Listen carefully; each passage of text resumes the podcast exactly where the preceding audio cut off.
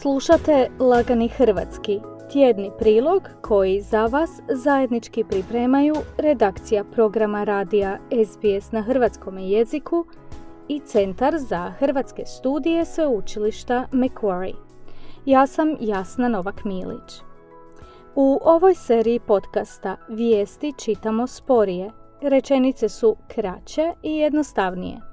Na internetskoj stranici SBS Hrvatski možete pronaći pisani tekst ovoga priloga.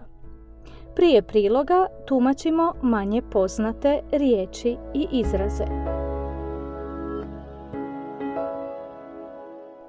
Danas govorimo o radu od kuće. U tekstu se pojavljuje nekoliko riječi i izraza koji su možda nepoznati osobama kojima hrvatski nije prvi jezik. Prvo ćemo njih definirati redoslijedom kojim se pojavljuju u prilogu.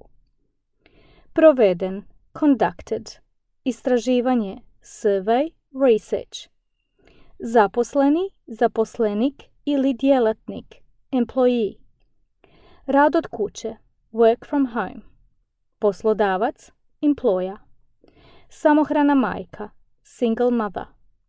Usredotočiti se, koncentrirati se, to focus, to concentrate. Složen, complex. Odraditi, to do, to work, to work off. Spomenut, mentioned. Utvrđen, established. Hibridan ili mješovit, hybrid or mixed. Oduševljen, enthusiastic. Predviđati, to anticipate, to predict. Izvršni direktor, executive director. U suprotnom, otherwise. Omogućen, enabled. Udruga, association. Biti voljan, to be willing. Prilagoditi se, to adjust. Istovremeno, simultaneously. Biti dostupan, to be reachable, available. Raditi prekovremeno, to work overtime. Ukinuti, to abolish, to revoke or to cancel. Preporuka, recommendation. A sad poslušajte prilog. Tijekom pandemije mnogi su Australci radili od kuće. Većina ih se nada da će tako moći i kad pandemija završi.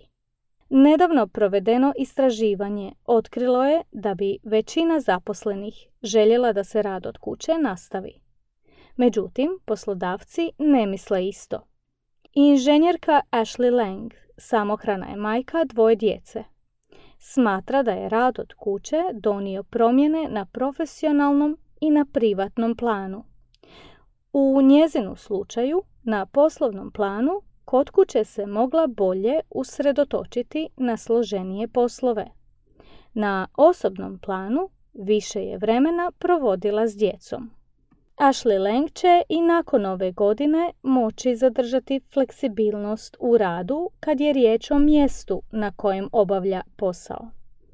Naime, poslodavac joj je omogućio da pola svojih radnih sati odradi kod kuće. Tako bi se s poslodavcima želio dogovoriti velik broj Australaca. U spomenutom istraživanju utvrđeno je da dvije trećine zaposlenih prednost vidi u takozvanim hibridnim ili mješovitim radnim modelima, pa bi i nakon što pandemija završi željeli barem dio tjedna raditi od kuće. Poslodavci nisu jednako oduševljeni i predviđaju da bi to moglo biti moguće za oko 40% zaposlenih. Chris Matty izvršni je direktor tvrtke koja je provela istraživanje. On kaže da će poslodavci trebati poslušati svoje djelatnike jer bi ih u suprotnom mogli izgubiti. Ako zaposlenici vide da je njihovim prijateljima u drugim tvrtkama omogućen rad od kuće, mogli bi odlučiti potražiti drugi posao. Ines Willox iz jedne udruge poslodavaca smatra da su tvrtke voljne prilagoditi se željama zaposlenika, ali se istovremeno boje da će s vremenom doći do pada produktivnosti te da će za neke poslove trebati više vremena. Michelle O'Neill, predsjednica Australskog vijeća sindikata, naglašava da će ako rad od kuće postane stalna praksa, trebati zaštititi prava zaposlenika.